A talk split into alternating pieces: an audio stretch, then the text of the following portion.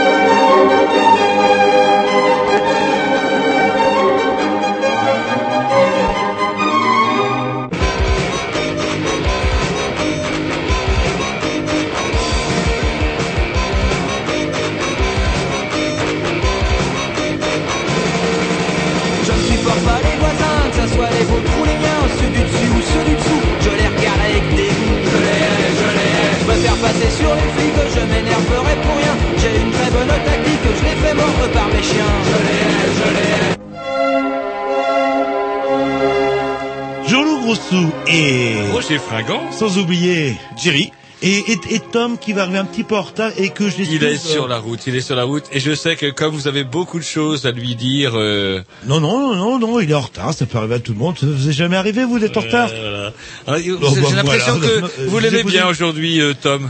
Bah aujourd'hui, j'ai euh, encore 24 heures, parce que j'ai sous garantie pendant 24 heures, donc après on verra. Bref, vous écoutez les Grey News si on est mercredi, ou vous écoutez les Grey News si on est dimanche, et sinon on peut écouter les Grey News tout simplement sur Le blog. euh, le Ouais. blog, sur le blog, et sur Internet, en, en tapant les News, ça fait des, une éternité que je le dis. Les News, tout attaché sans S, sans X, et vous avez accès à tout. Voilà, et ça marche, euh, et ça marche. euh. Voilà, Roger, un petit la Un petit, c'est un peu hein Exceptionnellement, il s'agit de ma programmation. J'ai eu du bol, chers auditeurs, parce Je que suis premier comme d'habitude. Figurez-vous que comment euh, Jean-Loup sous qu'on ne retrouvait plus la feuille d'ordre, vous savez, les premiers seront les derniers, les derniers seront les premiers, avait décidé, en toute justice, que c'était à lui, euh, à lui de commencer. Et bien non, heureusement pour moi, j'ai retrouvé l'affiche et ça sera un petit morceau, tiens, un petit morceau de fille bien péchue. C'est qui alors? Je vous dirai ça après.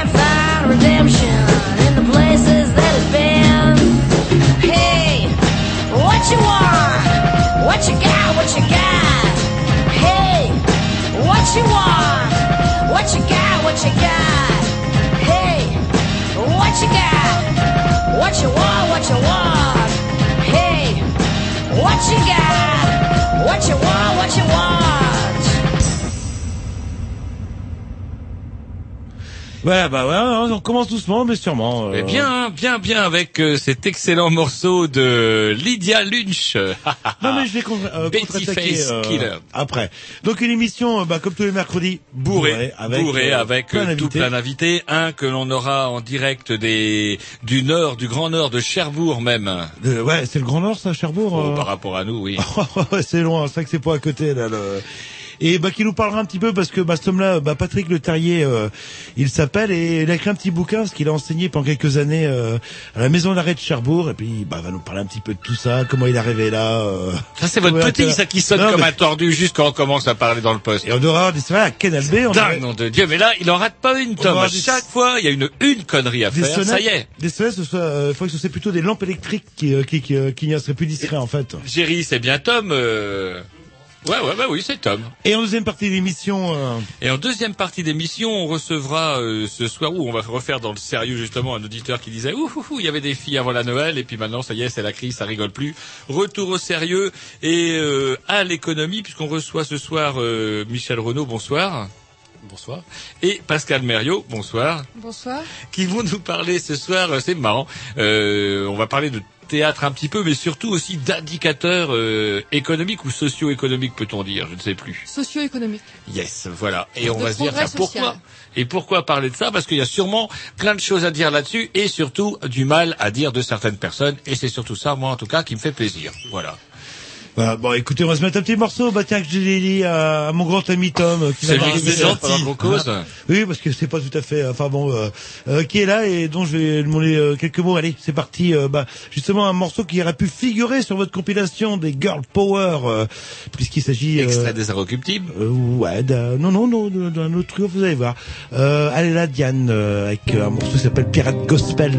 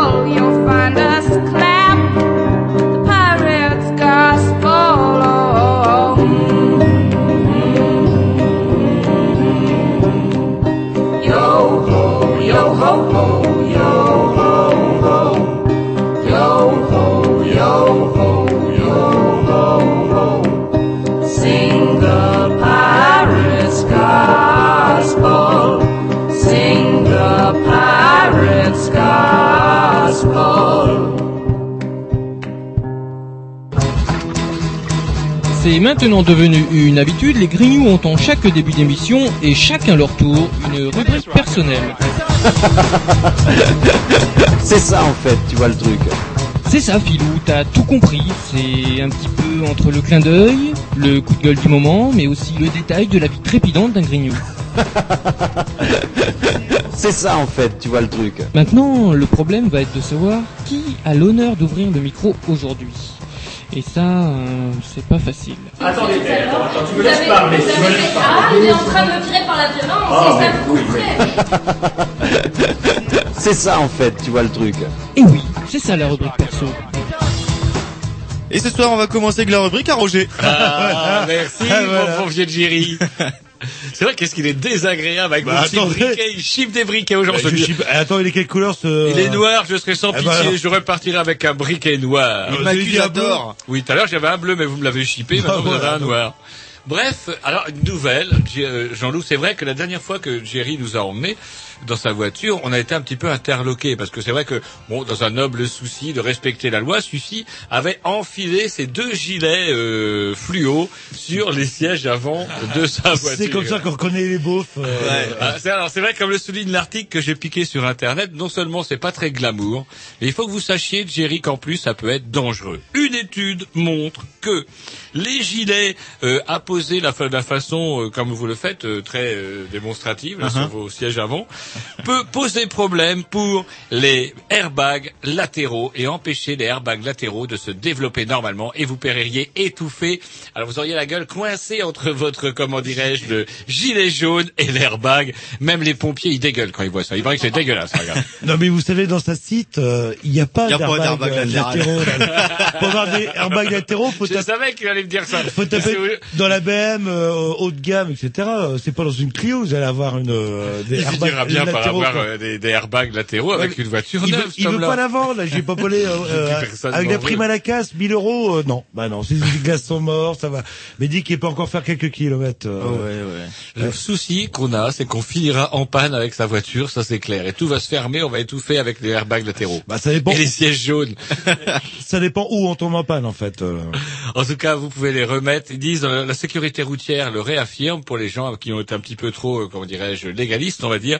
Il suffit de mettre les petits sacs sur la plage arrière, ça le fait très bien. Et le triangle, par contre, il montre le gilet, mais Le triangle, c'est bien de s'asseoir dessus, côté pointe au-dessus. Ouais, pour voir, pour, le, pour sûr. voir. Bref, qu'autre chose qui m'a énervé, j'ai été contrôlé, euh, j'ai été contrôlé par les inspecteurs du métro, euh, bah, qui font leur Les métier. contrôleurs hein, qui font leur travail, ouais. Et moi, pff, aucun problème, je suis euh, abonné à l'année, pourrait-on dire. J'ai l'abonnement euh, bah, Bon. Itinoa, hein, vu mon âge, euh, c'est Itinoa maintenant. Itinoa. J'ai 40 et 60, enfin c'est pas très joli.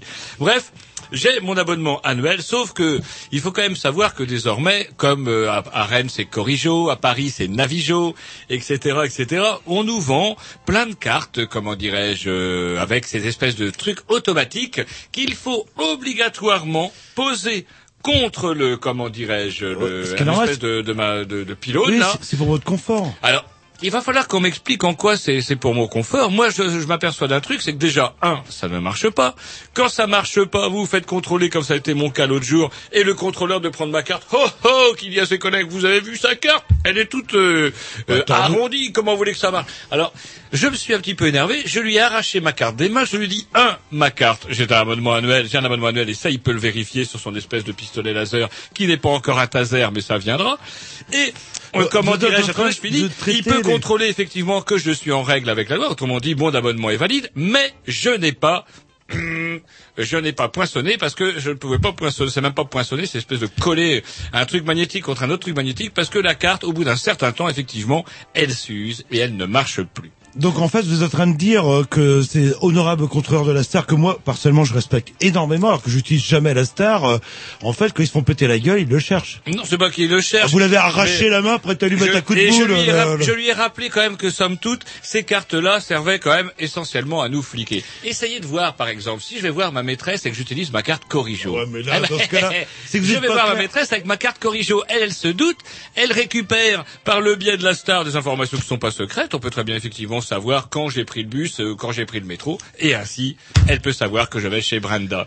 Et à Paris, à Paris, là où ça devient amusant, c'est qu'on peut offrir, s'offrir autre chose que le, pa- le pass Navigo, qui vous permet de ne plus être obligé de, de coller le machin, mais il vous en coûtera 5 euros de plus pour le- les mêmes droits.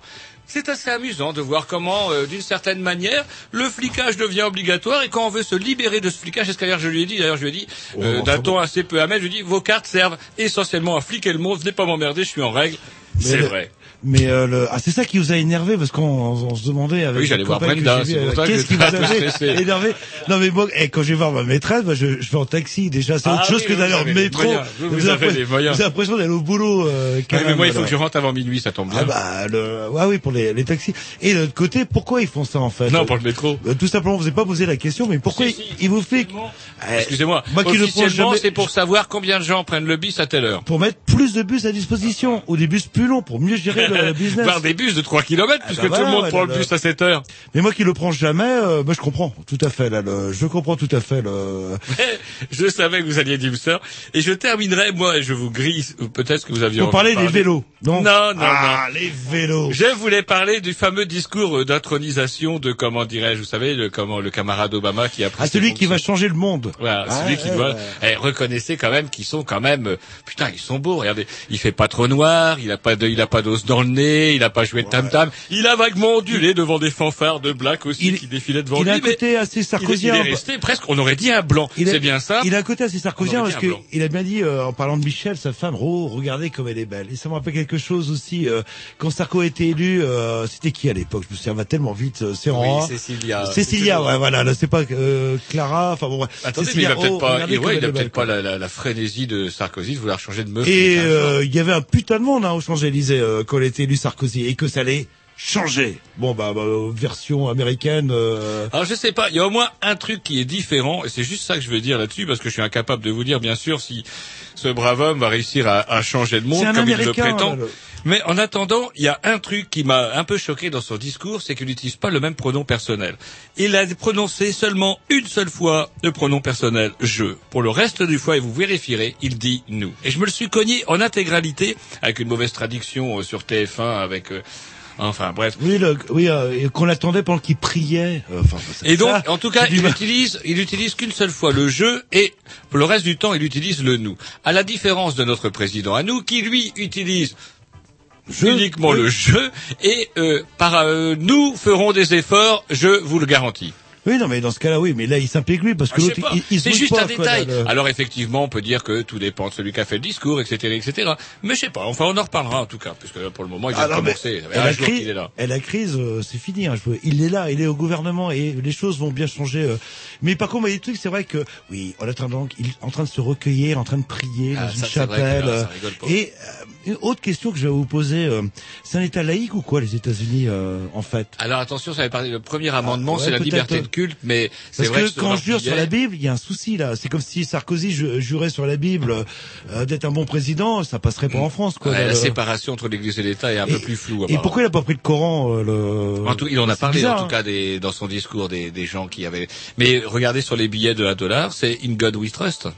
Ouais, ouais, mais, ouais, ouais, c'est, euh, Eh, eh. mais bon, bon, un président noir, maintenant, ça va être un président musulman aux États-Unis. Il va falloir monter un petit peu. Attendez, celui-là il s'appelle déjà Hussein. Ah ouais, ça.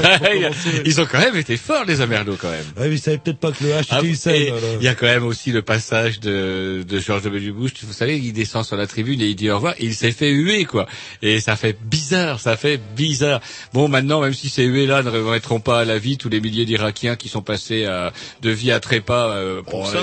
je dirais si on fait le pareil avec Sarkozy, il s'est fait plus ou moins hué. Euh, Chirac quand il est parti, puis aujourd'hui, euh, comment vous disiez, 77% Ah non, mais là, c'était de... en- devant, euh, je sais pas, il y avait combien de milliers et de milliers de personnes, centaines de milliers de personnes, et une gigantesque clameur contre vous, ça doit faire un peu bizarre. Mais euh, Chirac, il est à 77%, c'est ça de, de- ah bah voilà, c'est- voilà, les gens euh, malheureusement changent vite et oublient extrêmement vite. Euh, C'est bien possible. petit disque euh, programmation euh, au pi, je sais pas ce qu'on va mettre. Euh, Charlie Winston. Charlie Winston. Charlie Winston. Winston comme les cigarettes. Ouais, exactement. Ah bah voilà. C'est le petit-fils de Churchill.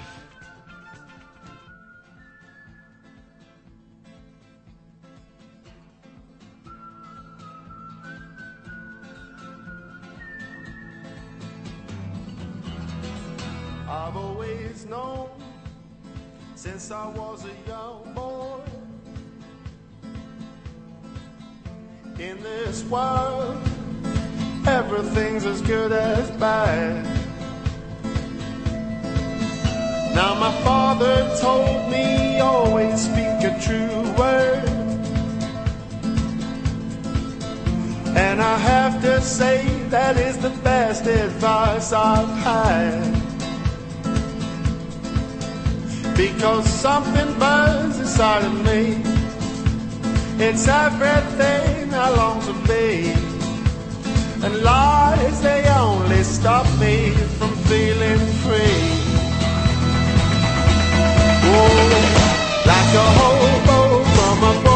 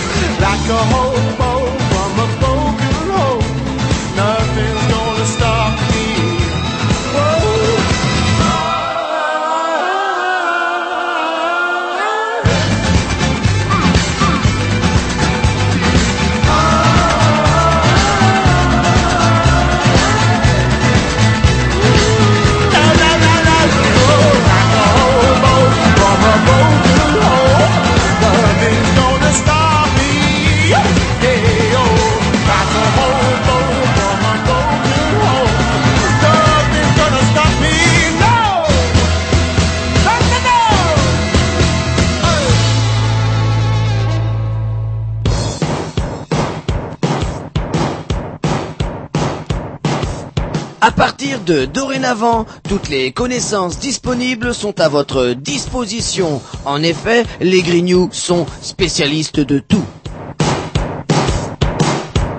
Diplômé des arts et des lettres, docteur en sciences particulières et générales, prix Nobel 90 de mathématiques, maître en histoire géo, spécialiste de l'univers, licencié S paranormal, voici les Grignoux dans Et du con, et du con. Allô, allô? Oui. Allô, vous, vous entendez? Oui, très bien, oui. Oui, bah bonsoir, nous sommes en compagnie, en compagnie de monsieur Patrick Le Terrier. Bonsoir. Voilà, et puis on, bah, on vous a contacté en fait euh, parce que vous avez écrit un, un livre euh, qui s'appelle, si je dis pas de bêtises, Et là vivent les hommes, c'est bien cela? Oui, c'est ça, oui. et qui parle un petit peu euh, bah, de votre expérience euh, en tant qu'enseignant euh, dans un milieu carcéral et c'était à la maison d'arrêt de Cherbourg, si je dis pas de bêtises. À la maison d'arrêt de Cherbourg, oui. oui. Alors justement, bah, ça nous intéressait un petit peu bah, de savoir euh, bah, comment c'était vu de, de l'intérieur euh, euh, ce fameux milieu. Alors donc, vous étiez en tant que professeur des écoles, c'est ça? Alors j'étais en tant que professeur des écoles, puisque il faut savoir que dans, dans toutes les prisons de, de France et de Navarre, il y a, il y a forcément un, au moins un enseignant de, de l'éducation nationale présent sur euh, pour, pour dispenser des cours. Et euh, c'est dans d'ailleurs dans, dans le cas de Cherbourg, dans les petits sites, dans, quand il y a qu'un seul enseignant, c'est forcément un professeur des écoles. euh, de préférence spécialisée. Mais alors un professeur des écoles parce que en fait la, la mission première dans le milieu carcéral c'est la lutte contre l'illettrisme. Et comment vous êtes arrivé là, en fait euh, qu'en discutant un petit peu en préparant l'émission, vous avez un, un parcours assez atypique. euh. Bon ben, euh, sais pas si c'est une vocation en fait. Hein, moi j'ai, euh, fait, oui, un parcours atypique. À la base, j'ai un, j'ai une formation scientifique. Euh, j'ai fait une, maîtrise de biochimie euh, avec beaucoup de plaisir, mais qui m'a pas permis de, trouver un boulot en fait. Donc comme il faut bien manger, le premier emploi, emploi que j'ai trouvé c'était un, emploi au Greta de, de Cherbourg. Et donc j'ai été formateur et j'ai découvert en fait de, de cette façon le l'enseignement avec euh, un grand intérêt. Et donc euh, après dix ans de, de formation auprès d'adultes, ben, l'idée m'est venue de passer aussi le, le concours de prof des écoles. Et euh, suite à ça, mon premier poste a été le, le poste à- en maison d'arrêt. Mais vous l'aviez demandé, je suppose qu'on n'a pas un poste comme ça parce que... Oui, je- j'avais demandé, oui, tout à fait, ouais. Oui, bien sûr, parce que d'abord, euh, il faut forcément être volontaire pour y aller. Hein, c'est pas en aucun cas une mise au placard. Bah ouais, j'imagine, ouais. Euh, non, non, je l'avais demandé. Et puis euh, même avant d'avoir la réponse de de l'inspection académique, en fait, j'étais même allé euh, visiter. J'avais demandé au chef d'établissement de la prison la possibilité de, de visiter le- la prison pour, voir finalement le, prendre un peu la température des lieux, voir si les, les conditions de l'exercice, quoi. Hmm. Et qu'est-ce qui vous a poussé, vous, justement, à faire ce choix-là, plutôt que d'aller euh, bah, professeur des écoles un- dans une école? Bah, de toute façon, moi, le- la formation auprès d'adultes euh, présentait pour moi beaucoup d'intérêt. Bon, j'avais déjà pratiqué une dizaine d'années, euh, évidemment avec des, des gens libres, hein, des- Mhm. mais euh, bon, euh, ben, là, là, finalement, j'avais envie aussi de euh, d'a- d'avoir cette expérience euh, en milieu carcéral, aussi le fait de découvrir finalement un, un univers qui est forcément euh, qui m'était in- inconnu, Hein, et donc euh, ouais, très complètement inconnu. Et, et le, découvrir quoi. Et c'était quoi votre premier, euh, votre première impression justement en découvrant les lieux? Ah bah une impression sans- sûrement de, de confinement quand même. Hein. C'est euh, en l'occurrence la, la prison de Cherbourg, c'est quand même une prison qui, qui a été construite euh, euh, au milieu du 19e siècle. Oh Donc c'est relativement vétuste. euh, euh, c'est euh, c'est la, la pierre, la- la- c'est du granit, hein, la pierre de taille en, en granit. Bien militaire d'aspect. Ouais, voilà, ouais, oui. Donc euh, c'est ouais, c'est du costaud, hein, c'est fait pour durer ça.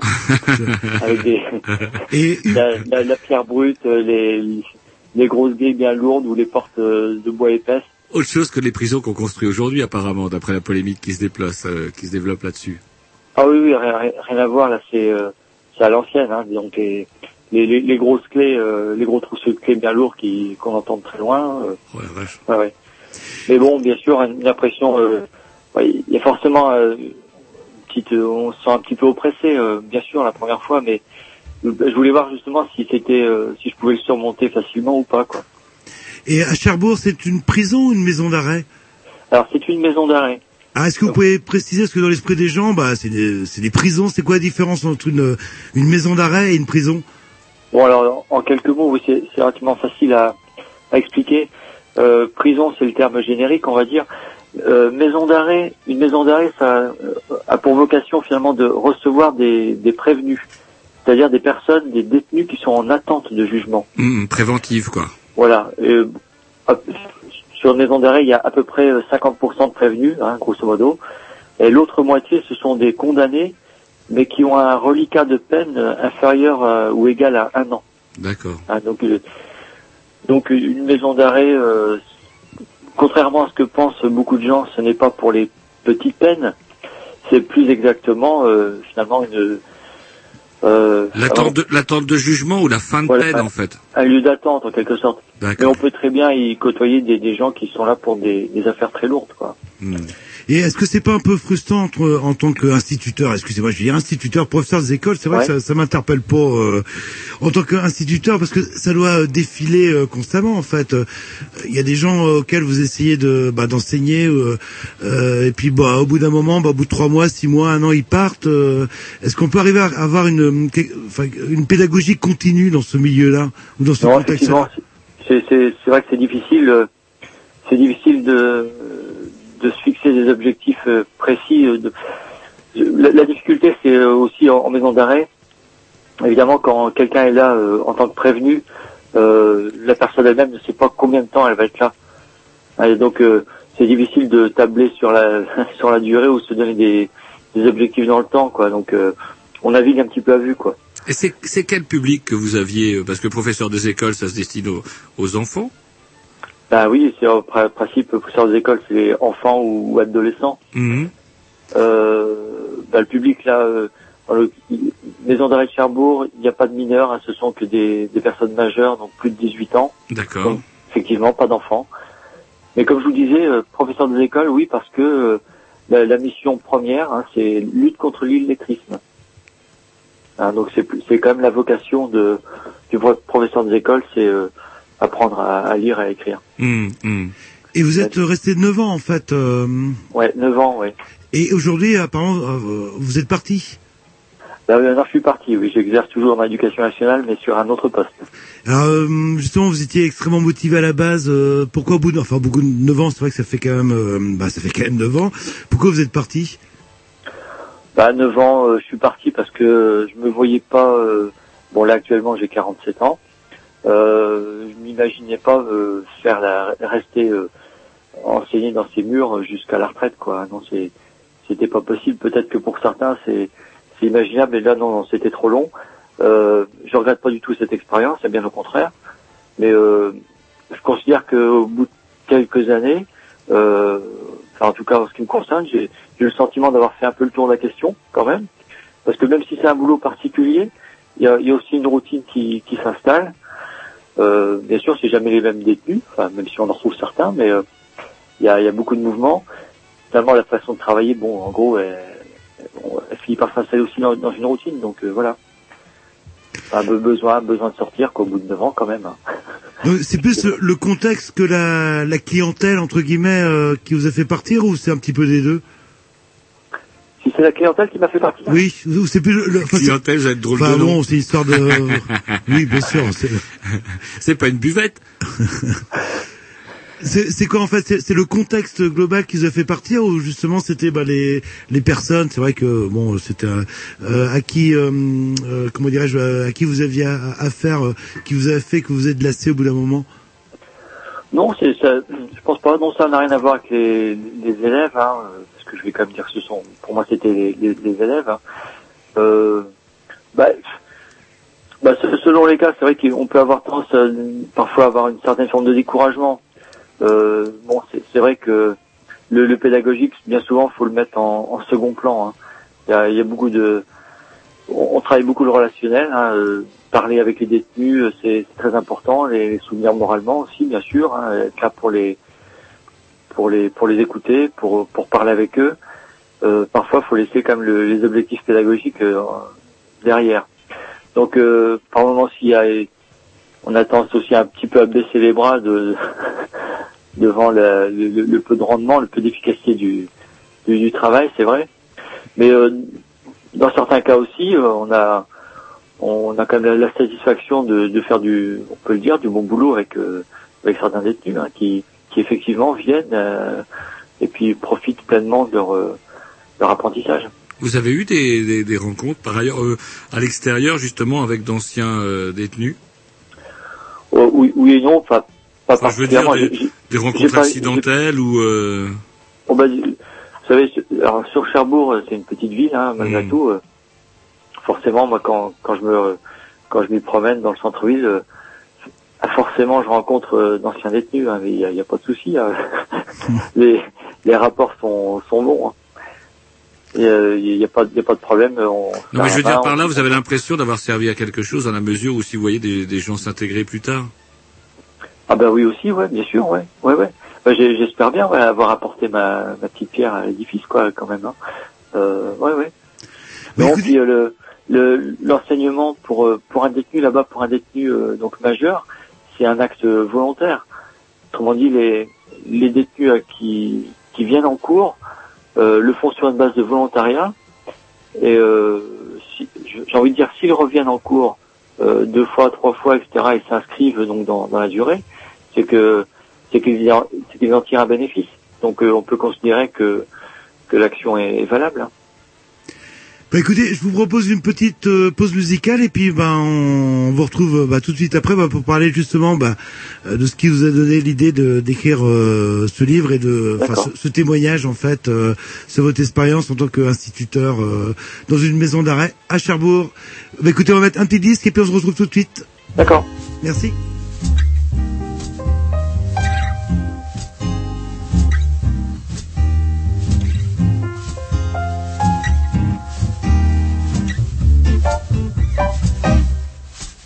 Can you see through my mind?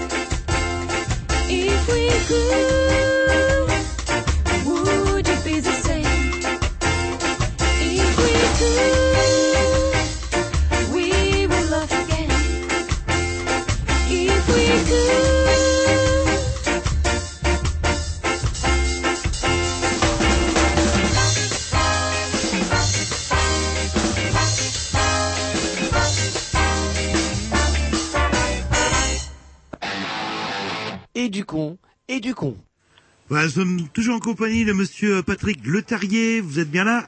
Oui. Voilà, on vous entend. Et justement, 5 sur 5. 5 sur 5, c'est incroyable. Et Cherbourg, c'est pas si dans le Grand Nord que ça Un, que vous d'abord, disiez. un, Cherbourg n'est pas loin. Deux, on a un excellent technicien. Et trois, on a enfin un putain de, comment ça s'appelle, un insert téléphonique dans cette radio. De qualité. De qualité. Tout simplement. Et donc, eh ben, on, vous avez tout à l'heure, vous nous parliez un petit peu bah, de votre expérience en tant qu'instituteur à la maison d'arrêt de Cherbourg où vous êtes resté pendant 9 ans. Et euh, bah, il y a deux ans, c'est ça, euh, vous avez sorti un livre qui s'appelle Et là, euh, vivent les hommes. Et là vivent des hommes, oui. Bon, j'ai choisi un titre, euh, disons, euh, qui fait ressortir, euh, je sais pas comment dire, le, le caractère humain de, de l'expérience, quoi. Mais, mais j'ai cru bon quand même de préciser par un sous-titre euh, témoignage d'un enseignant en maison d'arrêt, hein, pour que les choses soient claires. Et oui, oui, pardon. Euh, oui, oui, allez-y, allez-y. Oui, le- ce, ce- ce livre, bah, je- pourquoi j'ai écrit ce, ce livre Vous vouliez me poser la question Oui, je voilà, crois, c'est c'est, ça. euh, bah, pour, pour apporter effectivement mon témoignage, et parce- pour répondre en quelque sorte noir sur blanc à, à beaucoup de questions qui m'ont été posées euh, pendant de longues années aussi. Disons, que dès, dès lors que je suis rentré euh, en prison, là, euh, aussitôt autour de moi, les amis, euh, les gens que je croisais, euh, me posaient euh, pas mal de questions en fait, pour me dire, bah alors, comment ça se passe de l'autre côté euh, Quelles sont tes conditions de travail euh, Est-ce que, est-ce que les détenus euh, sont sont agressifs, pas agressifs euh, Enfin, il y avait beaucoup de questions euh, pertinentes parfois, naïves aussi, euh, et euh, souvent les, souvent les mêmes. Je me suis rendu compte aussi que les gens ont beaucoup de d'idées pré préreçues Préconçu, ouais. ou préconçues, oui. Et, et voilà, donc euh, je, je pense qu'il était qu'il est, qu'il est bon de, de faire partager cette, cette expérience aussi. C'est quoi justement l'idée préconçue qui, qui vous dérange le plus quand on vous pose des questions sur la prison? C'est quoi qui vous gêne le plus? Bon, ben, encore, quand les gens posent des questions, moi je trouve que c'est c'est très bien. C'est euh, c'est une curiosité euh, saine. Hein. Mais alors, quelle est l'idée auquel vous voudriez tordre le cou euh, L'idée qu'on Ah, là, les, les- les grands classiques, les, les gens qui qui euh, qui disent euh, du style euh, bon, euh, ils sont ils sont pas malheureux, ils ont la télé en cellule. Ça, on l'entend bien bien souvent. Hein, on n'y échappe pas. Et, et Canal Plus? Et ils ont même Canal Plus. Hein, Et des voyez. écrans plats. Alors justement, sur cette fameuse prison dont je parlais tout à l'heure, là, euh, toute neuve, dont les portes se mettent en panne toutes les cinq minutes, Ouais. là, euh, ils disent des écrans plats dans chaque cellule. euh, alors à, Cherbourg, à C'est vraiment des nantis, hein, parce que moi-même j'ai pas d'écran plat et j'ai pas Canal un. et à Cherbourg, c'est comment alors Puisque c'est quand même Cherbourg que vous connaissez? Vous nous parliez donc d'une vieille forteresse, 19e. Napoléon a dû stocker du matos en espérant Ouais, envahir la ouais, Grande-Bretagne. Euh, comment que c'est alors pour les gens que, qui vivent là-bas? Alors les conditions, c'est quand même pas le paradis. Hein. Euh, faut quand même être clair. Euh, les cellules, alors il y a, y a quoi? Il y a une douzaine de, de cellules. Les plus chanceux, mais ils sont que deux, c'est partagent une cellule à, à eux deux. Mhm. Euh, ça, c'est les- les- vraiment les privilégiés parce que sinon il y a, il y a des cellules pour six personnes et euh, quelques cellules à, à, à neuf, neuf personnes. D'accord. Donc imaginez un petit peu les conditions de, de vie. Euh, enfermer donc, euh, essayer d'enfermer euh, neuf jeunes de, je sais pas moi, de 20 à 25 ans dans, dans 25 mètres, 25 mètres carrés. Hein, les- vous les y laissez euh, quelques jours, quelques semaines, quelques mois, et puis vous attendez, vous allez voir ce qui va, allez voir ce qui va se passer. Le résultat est assez affligeant quand même. Mhm. Ça casse la prison. Pas tout à fait, oui, quand même. Ouais, ouais, ouais. Donc Et- c'est, pas un lieu de vie. hein. Mhm. Contrairement finalement au titre que, que j'annonce, euh, Et la vie des hommes, c'est quand même pas un lieu de vie. Et là justement, bah, la prison, euh, comment ça, euh, du coup, la prison ne répond pas à, à sa fonction. Sa fonction, ça devrait être de rééduquer. Et en fait, non, on entasse les gens dans des conditions infernales, et puis euh, les gens sortent cassés. Bien souvent, oui. Ouais, oui. Mais la fonction de la prison, c'est, mettre euh, hors société des, des gens qui, qui présentent un danger pour la société. Bon, c'est certainement, c'est vrai sûrement qu'il, y en a. Mhm. Mais la, la, la deuxième mission de la prison, c'est vrai que c'est de, de préparer la, la réinsertion des détenus. Et euh, bon, euh, là, force est de constater qu'il y a quand même euh, beaucoup, beaucoup de travail à, à faire.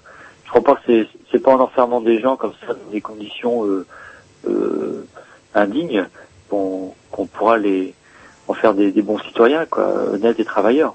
Alors euh, comment euh, en ce moment là l'actualité des prisons elle est euh, bah, c'est assez surréaliste avec des des, des- alors c'est enfin c'est pas marrant mais je veux dire c'est assez curieux. Souvent euh, dans les tas de journaux on dit oui ça va péter dans les prisons l'été va être chaud. Et là ce à quoi on assiste c'est pas du tout une révolte dans les prisons mais des gens qui se suicident et le, le nombre de suicides est devenu vous c'est- c'est- et vous en aviez vous avez connu ce genre de cas aussi vous? Non, pas de suicide. Non, j'ai pas connu de, de suicide sur la, la prison le temps que j'y étais. Mhm. Des, des tentatives, oui, mais euh, et puis bon, des euh, des gens qui qui se se scarifient, euh, se se coupent les veines, oui, ben oui. euh, Et comment ça comment vous, fréquent, comment vous interprétez ça, vous, ce qui se passe là, ça, ça vous surprend, ça vous surprend, ça vous surprend pas? Oh, ben, c'est forcément un signe de, c'est c'est un échec, bien sûr. hein. Et pareil, euh, dans les idées euh, aussi bah, qui euh, apparemment commence à, à dominer en disant qu'il y a beaucoup de gens qui sont en prison mais qui n'ont rien à faire à, à la prison, qui dépendent plutôt de l'hôpital psychiatrique. euh, vous avez constaté ça aussi?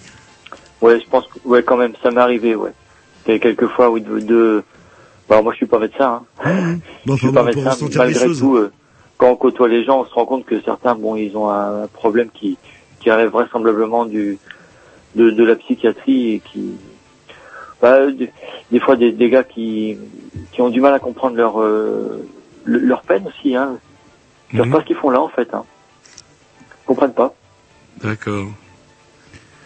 Et donc, euh, votre livre, il est conçu, en fait, c'est des 40 chapitres, c'est ça qu'on... Ouais, j'ai fait le enfin le, le principe c'est en une quarantaine de chapitres à peu près oui euh, le court chapitre hein, ça fait quoi euh, trois trois pages à, à peu près chaque, chaque chapitre. Mhm. Euh, ça me permet de relater à chaque fois une anecdote euh, vécue, un témoignage alors un témoignage direct. Hein. J'ai je, je me suis interdit de relater des choses qui m'auraient été rapportées. Ah, on en entend beaucoup, mais j'ai- j'ai- je n'y ai mis que ce que moi j'avais euh, les, les choses pour lesquelles j'avais été un témoin direct. Bon, j'ai pas fait de sensationnel, hein, c'était pas le but du jeu. C'était euh, l'idée, c'était surtout de d'écrire d'abord le quotidien de l'enseignant que que j'étais, hein, le, le vraiment le quotidien, mais euh, à travers des, des petites anecdotes vécues. Et, au, au fil des anecdotes, euh, on, on doit se faire une idée en fait de la réalité de l'enseignement, mais aussi la la réalité de, des conditions de, de vie des, des prisonniers. Et sur ces euh, 40 anecdotes, est-ce qu'il y en a une qui vous a plus, que vous préférez, que vous a plus marqué euh, par rapport aux autres? Des anecdotes, euh, une qui aurait marquer euh, Histoire de d'appâter le client, entre guillemets. d'appâter le client. Ouais, euh, euh, je relate euh, oh, des anecdotes, ouais, par exemple en le code de la route, c'est sympa. Le code de la route, j'ai animé euh, bah, en tant qu'enseignant. C'est vrai que j'avais, euh, disons, carte blanche euh, pour mener mes cours en quelque sorte. hein. donc, euh, en dehors du français et des maths, euh, libre à moi de, de mettre d'autres contenus. Donc, j'ai pendant quelques années, ouais, euh, dispensé des cours de code de la route. Et, euh, bon, c'était plutôt sympa quand même les cours de code parce que j'avais beaucoup de de, personnes qui, qui venaient prendre euh, re- le, le, code et s'entraîner sur les, fameuses cassettes des codes Rousseau. Mhm. Et euh, alors, le grand classique, euh, c'était, euh, ouais, je suis en train de reprendre dans un chapitre là. Ouais, la, la question rituelle sur une sur une cassette, c'est, euh, on a tous vécu ça quand on a passé notre code. C'est euh, le feu tricolore est rouge. Au milieu du carrefour, l'agent de police qui règle la circulation et vue de profil. Donc réponse A, je m'arrête. Réponse B, je ralentis et je passe. Alors ré- réponse euh, je- attendue là, c'est j'accélère et je le bute.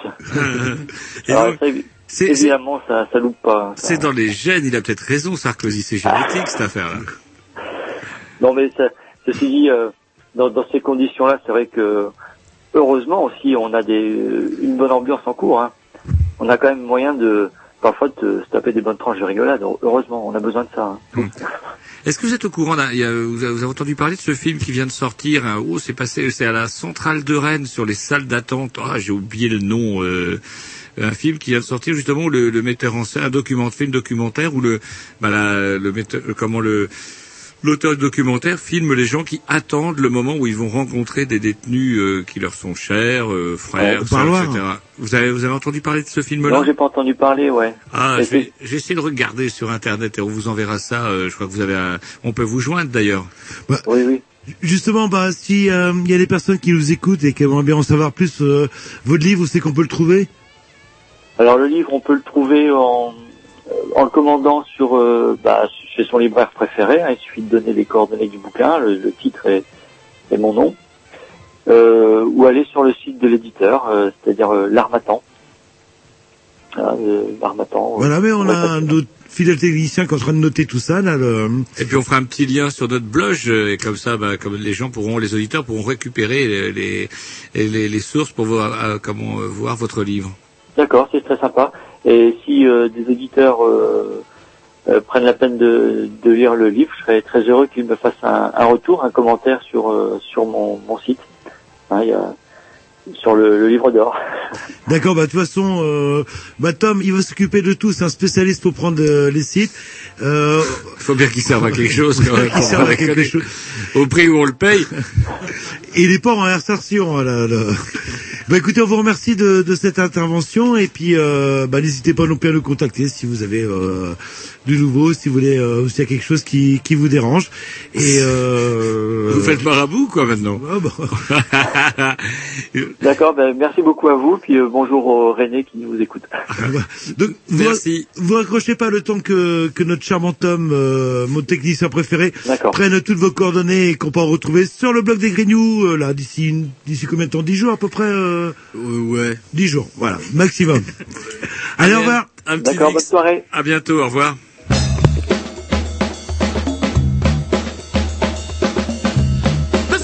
About a woman called Vero. Now, Vero is what you would call uh, La Jobless. She's one of them women, if you meet her in the middle of the night, she's gonna look really beautiful. But when you look, she got one cow foot and one real human foot, you know. Bring it on! Hey! Oh! Oh, long, long, long, long,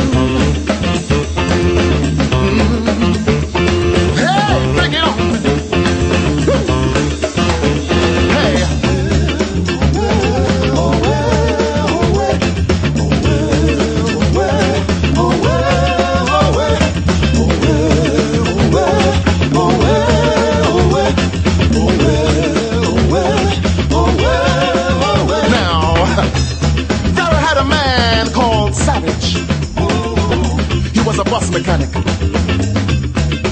But he had to live to work. Ever since Pharaoh took him with a pickaxe blade. So he had to go to Bagel, you know, chill out, relax himself a little bit, you know. And one day Pharaoh saw my brother. She saw him unfold his secrets on the riverbank. Silver fishes and the him one time.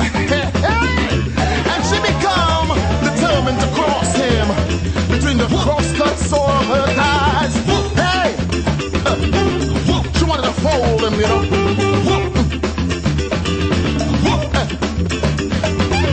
And it was the rancid pluvia of her sex that she drained to rice, what we call sweat rice.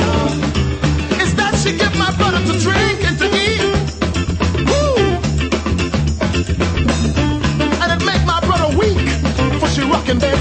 tempo straight from the holiness church. And it's that went straight to my brother's head, and to the seed, of course. So when my brother came back to Kandahar, the first thing he did was start to look for Pharaoh, you know.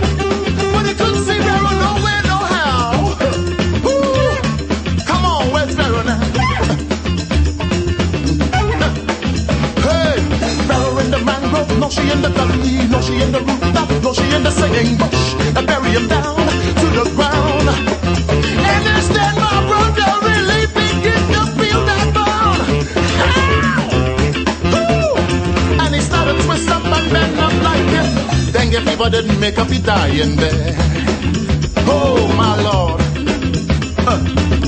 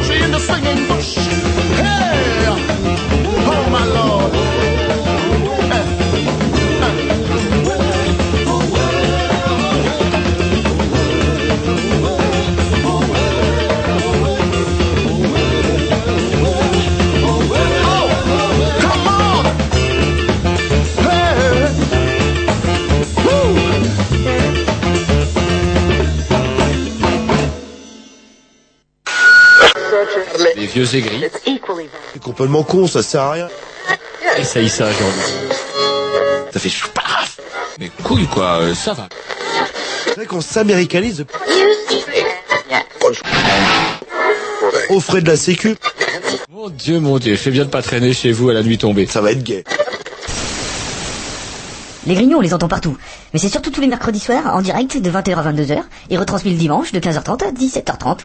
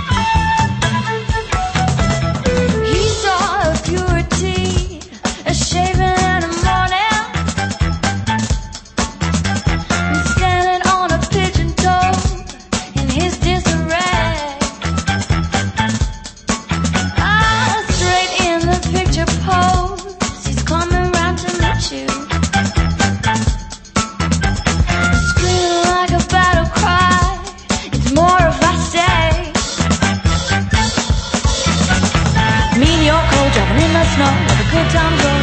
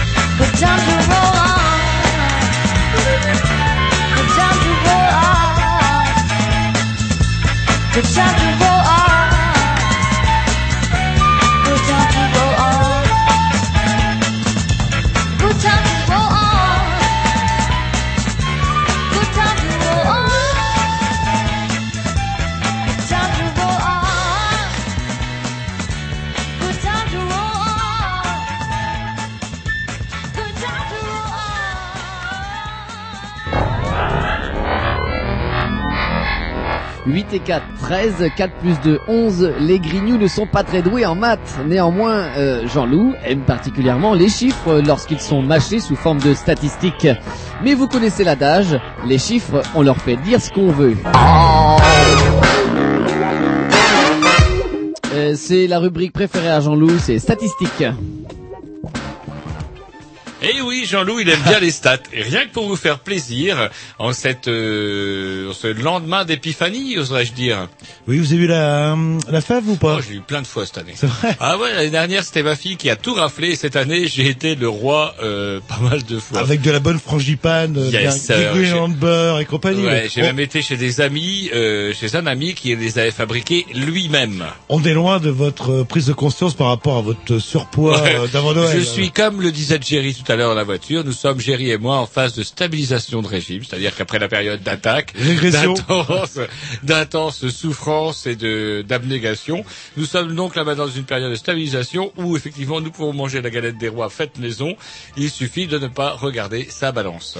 Ouais, mais nous sommes pas là pour parler Pour de parler poids. ni de poids, quoique on pourrait parler de poids, on pourrait parler de chiffres, puisqu'on va parler un petit peu de chiffres et de d'indices, de statistiques, comme ça vous fait grandement plaisir, avec euh, Michel Renaud, bonsoir. Bonsoir. Et Pascal Mériot, bonsoir. Bonsoir. Ça me fait drôle de dire ça. Oui, non, mais Hein, non, ça me euh, fait drôle. Et donc du coup, euh, pour parler un petit peu, alors c'est pas la première fois hein, qu'on a des euh, qu'on a des économistes chez nous. Rappelez-vous, euh, il y a deux ans, on avait eu Monsieur Imbert, on avait intérêt à pas rigoler, il fallait tout noter et tout. Oula, il tapait sur les doigts. Et des gens qui ont des références, hein. c'est pas un économiste de, de bistrot, etc. Ah, ah, ah. Attention là. Puis nous avions reçu un peu plus tard euh, Jean-Marie, c'est ça, Jean-Marie Haribé, qui lui officie à Bordeaux, c'est ça. Hein.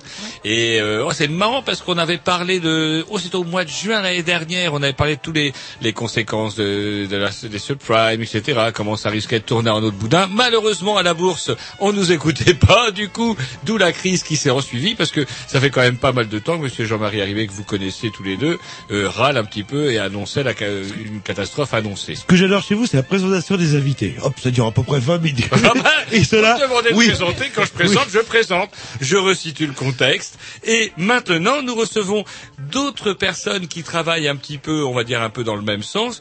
Des gens, euh, on peut dire que vous travaillez pour PKA, c'est ça? Oui, nous faisons partie de cette association. Donc, PKA, alors c'est quoi PKA On en a déjà parlé à l'antenne, est-ce que vous pourriez le rappeler? C'est votre boulot alors, c'est maintenant. pour un, un savoir politique et éthique sur les activités économiques. Donc c'est repenser autrement l'économie.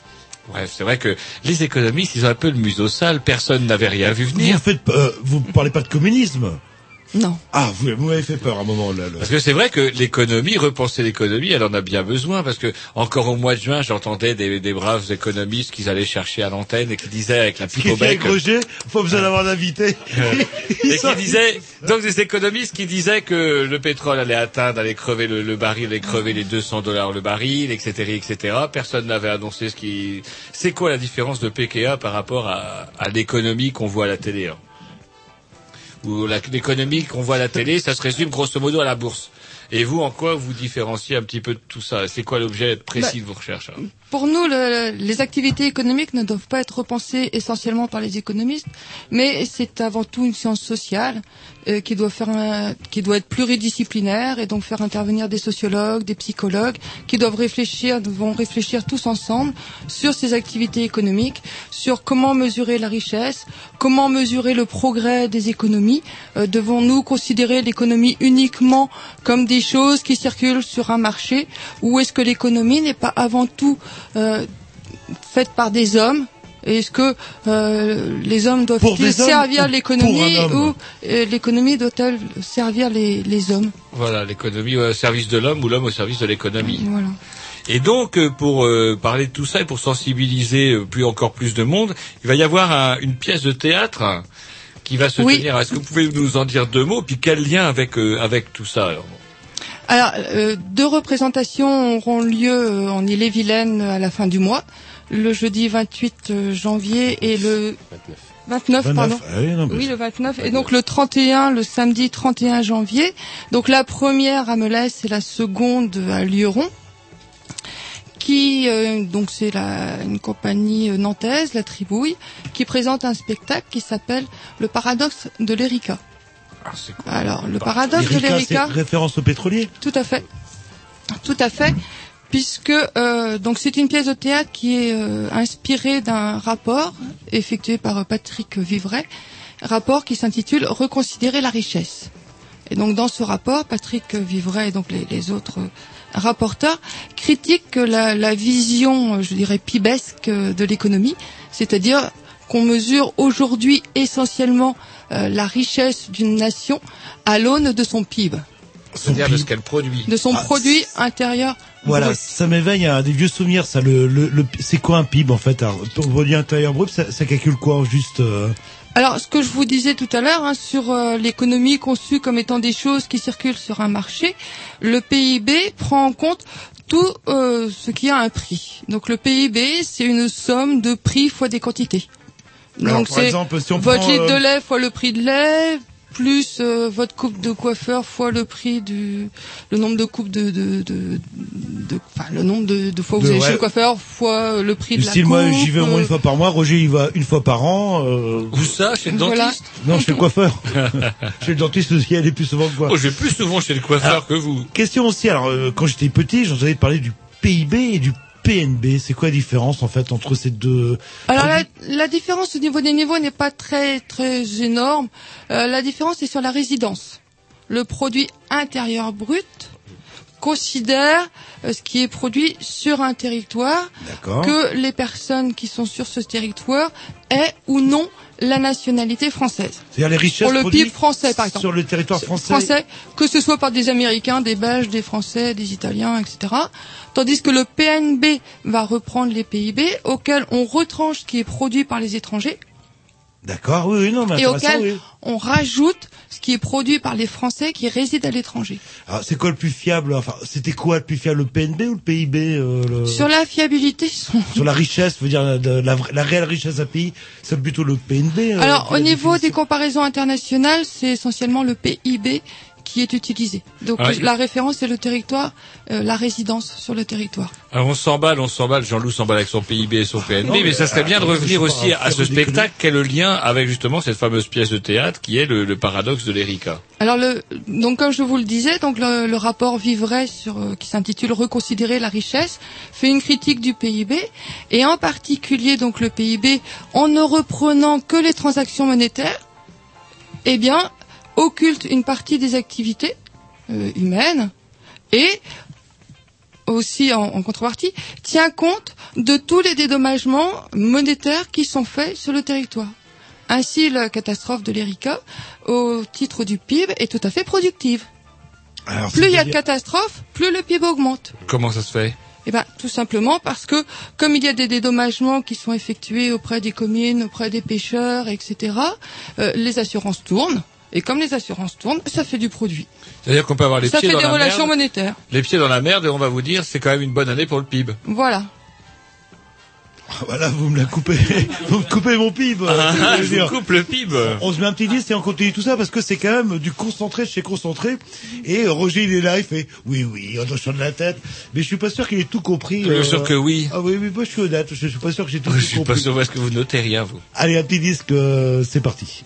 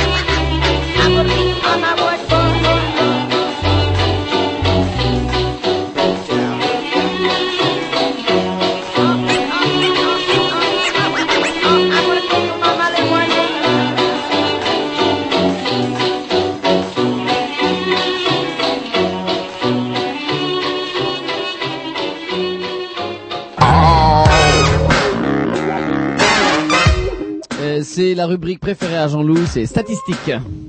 Voilà, après ce morceau de Sean Iceman, vous voulez me parler Voilà, d'une je petite colle vous, vous poser une petite colle, mais j'aurais pu, euh, comment vous poser une colle un peu plus euh, pointue, de- ça sera le cas dans deux disques. dans, dans quelle pub euh, c'est sorti Parce que c'est vrai, dès que ça passe Et à je la me pub... demande si c'est j'ai- pas pour une pour une banque et ça tombe bien parce que c'est- Mercedes, bon en tout cas un truc de riche. Ça me permet de faire le lien avec euh, nos invités de ce soir parce qu'on parlait quand même pas mal de pognon tout à l'heure, à savoir euh, mais, Monsieur Michel Renaud et Pascal Mériot, économiste. On peut vous on peut vous traiter d'économiste. Oui. Parce que ils, ils sont venus quand même un petit peu en On robe de soigne. Bah, nous sommes de bure, la corde autour du cou. C'est vrai que vous nous avez quand même foutu pas mal dans la merde ces derniers temps quand même. Alors ils nous disent que c'est pas eux, c'est les autres. Eux, c'est c'est plutôt donc PKA sur lequel on a parlé tout à l'heure et du spectacle. Alors pourquoi ce spectacle justement, euh, ce fameux syndrome, euh, ce, ce paradoxe, Paradoxe de hein. Alors Michel, euh, vous voulez nous en dire deux mots? Alors c'est euh, quelque chose qui est lié, enfin ce spectacle est lié à, à un projet de recherche qu'on mène, mais c'est pas un projet de recherche euh, uniquement réservé à des savants euh, en chambre. C'est euh, un projet de recherche avec des, des citoyens, euh, enfin on l'espère, euh, on espère qu'ils vont venir, et en particulier l'idée c'est de les faire participer. Bon, on y reviendra peut-être plus tard à la, à la construction d'indicateurs justement pour pas uniquement parler de, de PIB. Et donc le, le spectacle qui va avoir lieu là le, le jeudi 29 à 20h30 à Donc communauté de communes du Val d'Île, et puis euh, le 31 euh, à Lioron, donc dans la communauté de communes du canton de Pipriac, je crois que c'est l'intitulé exact. Excusez-moi, mais c'est pas à côté euh, quand même. Pourquoi pas à Rennes Alors, d'organisation, de diffusion, Non, non. Alors, il y a une raison. Bon, alors à la fois, disons peut-être théorique, mais aussi surtout pratique, c'est que c'est un projet de recherche qui est mené en partenariat avec des associations locales, des associations de, de citoyens. Donc, sur le territoire de, de Pipriac, du canton de Pipriac, c'est euh, l'association Les Ateliers de l'économie sociale et solidaire. Et puis sur euh, Melez, c'est euh, l'association CAC 21. Donc alors bon, CAC 21, c'est aussi euh, une allusion au CAC 40. Donc sauf que là, c'est citoyens pour des actions concrètes pour l'agenda 21. Bon, j'épargne, il y a du reste de, enfin, le titre est un peu plus long, mais je, je vais euh, Agenda synthétiser. 21, c'est euh, chose plus ou moins euh, écolo pour, pour Alors, les, oui, c'est ça, c'est un petit peu ça, les agendas 21, mais il y a, il y a trois, trois aspects ou trois piliers. Il y a l'économique, l'environnement et puis le social. Hein, c'est un peu ça. Donc, il s'agit de d'essayer d'engager euh, les territoires, les collectivités territoriales dans, dans des politiques de, de développement durable pour euh, employer ce, ce raccourci euh, qu'on utilise Mhm. souvent. Et donc justement ce spectacle, eh bien c'est euh, un peu pour lancer euh, cette opération, pour mobiliser euh, euh, les gens de, de façon parce que si on dit aux gens voilà euh, venez avec nous construire des indicateurs, bon je suis pas sûr que ça soit forcément bien bien compris. Bon on voit bien euh, avec le PIB, le PNB, etc. Bon tout le monde connaît pas forcément ces Bah, notions. tout le monde connaît, mais c'est pas voilà, forcément ce que ça veut dire. C'est pas forcément ce que ça veut dire. Donc l'idée, c'est justement, bah, de façon un peu ludique, un peu conviviale, euh, voire festive, euh, dans le meilleur des cas, bah, d'essayer de- d'inviter les gens. Alors euh, l'idée, bah, c'est d'avoir ce spectacle, puis après euh, d'avoir un débat autour de ces questions-là, justement, pour essayer de, de- de mobiliser les gens. Et donc je suppose que autour de ce spectacle, les acteurs, etc., sont, mo- bah, sont motivés, mobilisés autour de ces problèmes euh, posés par l'économie. Ouais, tout à fait. Donc la, la, la troupe de la tribu, il a, a déjà joué euh, ce spectacle euh, bon de, de nombreuses fois, bon, euh, à la fois en France mais aussi à, à l'étranger. Donc ça a été joué, je crois, au Luxembourg, en Suisse, enfin bon, dans, évidemment dans les pays francophones pour euh, des raisons évidentes, mais euh, internationalement. Et donc ils ont l'habitude d'interagir avec le public. D'ailleurs le dispositif scénique lui-même, parce que c'est c'est quelque chose qui, il y a des gradins qui sont circulaires autour de la autour de la scène, donc ça nécessite aussi un, un montage particulier, donc permet aussi d'une interaction plus plus facile. Et une petite question naïve, euh, qui a écrit la pièce? Alors, c'est une bonne question. euh, Je crois que c'est une écriture collective. C'est sur la base du, du rapport de Patrick Vivray qui a été adapté, évidemment, puisque bon, lire un rapport, Ah, c'est pas- ardu, adapter un rapport économique euh, en, en théâtre. euh, Mais Ah, je crois Vivray que n'est pas un économiste. non, c'est un, c'est un, un philosophe. c'est un philosophe. C'est un philosophe, ouais. Ouais. Et apparemment, les économistes n'ont pas l'air d'aimer les philosophes. alors. Absolument. Oh, J'aime beaucoup les philosophes. et Comment Marx est considéré autant comme un philosophe qu'un Absolument. économiste Et qu'un historien. Ouais, ouais. Et qu'un sociologue. Et qu'un sociologue. Eh, eh. Non, mais tout le monde n'est pas Karl Marx. euh, Adam Smith est aussi euh, considéré parfois comme euh, philosophe, parfois comme sociologue. Donc il existe dans des dans des histoires de la pensée sociologique comme dans des histoires de la pensée économique. Ah, et ces histoires d'indicateurs, donc euh, nous les vieux, euh, c'était quoi PIB, PNB, puis à titre indicatif, euh, c'est quoi le pays qui a le plus de, de- le plus fort PIB euh, au monde? Alors, on oui, on me- excuse-moi. On mesure le PIB par habitant et c'est le Luxembourg. Donc dans l'absolu, quelque part, le Luxembourg, c'est le pays le plus riche du monde. Est-ce qu'on doit l'interpréter comme ça? Alors c'est souvent c'est souvent interprété comme ça. euh, Bon, Avec euh, tout le pognon qui blanchit, ça serait pas étonnant. Oui, c'est pour ça qu'ils ont un PIB. euh, là. Ouais, ouais. Il y a aussi des problèmes de transfert, effectivement. Ouais, parce que c'est un petit paradis fiscal, le Luxembourg. euh. Ouais. Et si on parle de PNB, c'est qui le, le plus balèze euh Ah, j'aime bien les chiffres, hein, voilà. Le... Alors en PNB, je sais pas, parce que comme je vous le disais tout à l'heure, dans les comparaisons internationales, on utilise essentiellement le PIB. Et le PNB, non, ça out, euh, c'est. Ouais. c'est vrai que c'est une notion qu'on n'utilise plus beaucoup. Mais, Justement, euh, vous, l'objet de... Le technicien, vous le trouvez, euh, je pense rapidement qui a le plus fort PNB L'objet dans le de, de votre recherche, par contre, justement, c'est de porte sur le fait de, de, de chercher d'autres indicateurs plus fins qui permettent de mesurer autrement la richesse. Alors, depuis le PIB et le PNB, il y avait quand même déjà un autre indicateur qu'on trouve désormais sur les manuels, euh, même deux d'ailleurs, qu'on- euh, l'IDH et euh, l'IDP. J'ai trouvé dans un manuel de géographie euh, l'indicateur de pauvreté. Vous le connaissiez Oui, celui-là? l'IPH. L'IPH, voilà, de pauvreté Alors, humaine.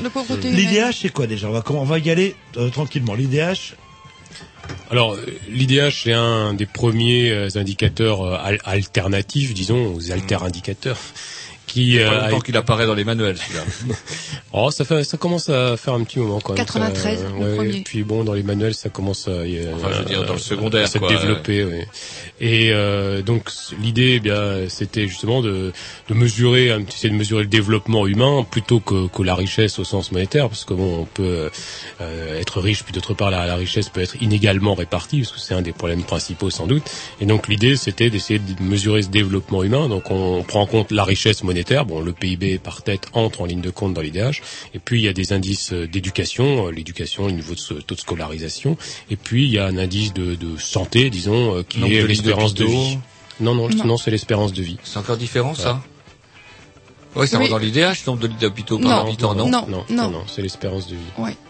Alors justement, pour le, le citoyen lambda, c'est c'est l'IDH qui est le plus important que le PIB pour savoir que, quel est le- comment vivent les gens. euh, Finalement, il vaut mieux vivre dans un pays parce que quand on compare, par exemple, la place des États-Unis, qui est pas trop mal placée au niveau PIB et PNB, même plutôt bien placée, euh, au niveau de l'IDH, hop, elle se retrouve, euh, lar- euh, elle se retrouve larguée.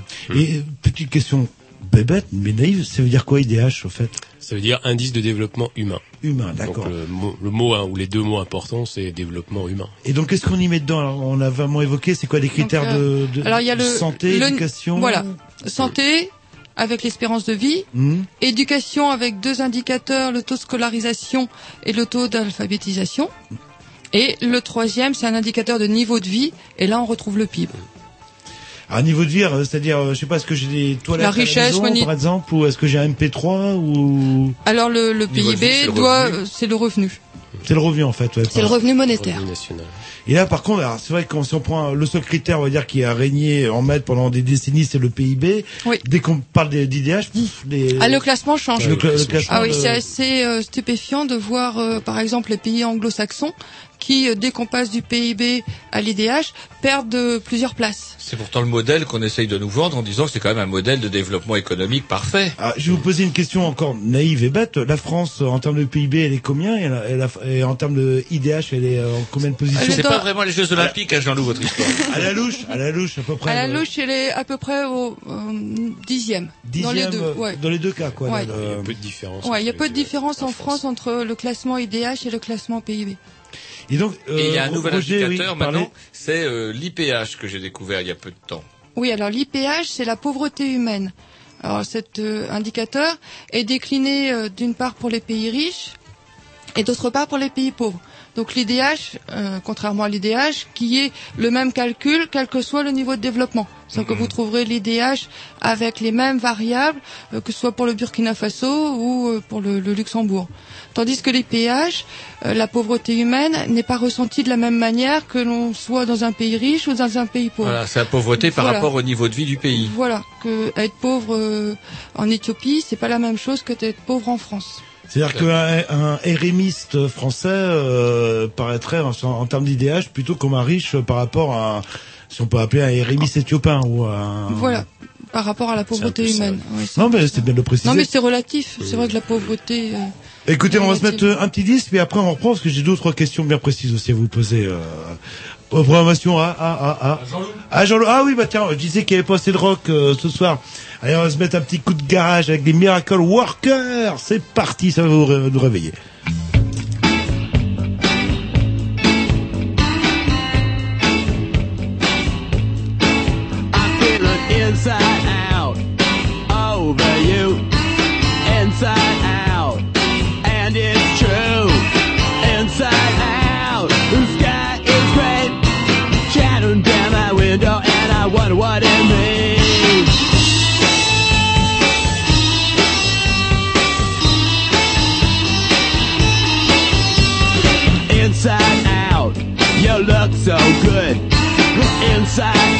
Just like I knew you would. Inside out, don't you know? Every time I see you, it's a picture show.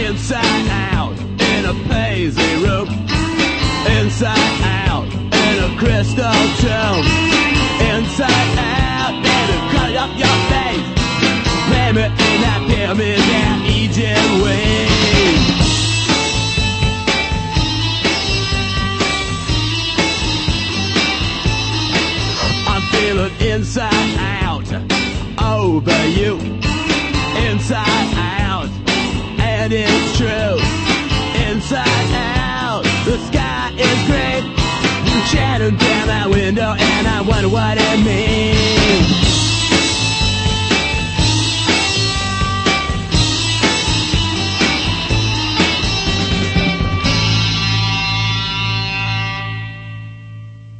On va reprendre un petit peu sur euh, sur cette histoire. Donc on a parlé d'IDH, on a parlé de l'IPH et euh, euh, l'objet de, de, vos, recherches à, vous tous les deux précisément, c'est quoi vous- Alors vous recherchez vous-même de nouveaux indices ou vous essayez d'affiner les indices existants?